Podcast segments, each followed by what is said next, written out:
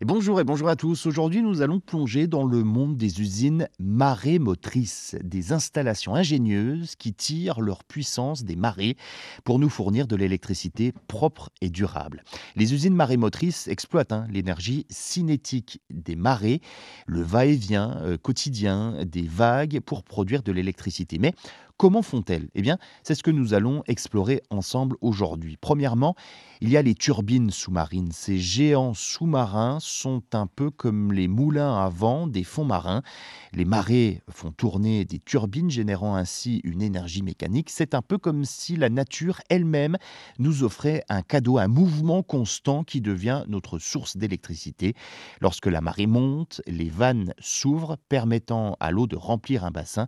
Puis, quand la marée redescend, eh bien ces vannes se ferment, créant une différence de hauteur d'eau. Et cette différence crée une pression qui fait euh, tourner nos turbines et génère de l'électricité. C'est un cycle continu, une danse harmonieuse entre la mer et la technologie.